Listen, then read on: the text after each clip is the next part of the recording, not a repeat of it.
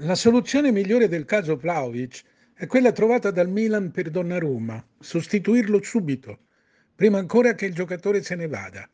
La gente fa molta più attenzione a chi arriva che a chi parte. La società adesso ha due mesi di tempo per trovare un ottimo sostituto.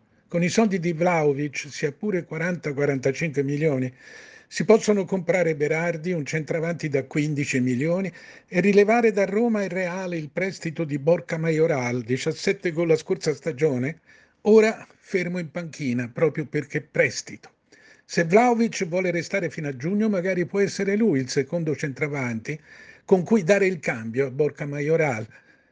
Ma nel calcio si deve sempre reagire attraverso il calcio e cercare di non buttare via niente. Il resto è vita si cambiano squadre, si cambiano idee, si cambiano anche mogli a cui era stato giurato eterno amore.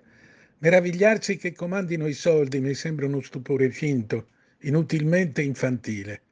I giocatori buoni ci sono, usiamoli, se ci sono anche i soldi. Tutto torna a posto.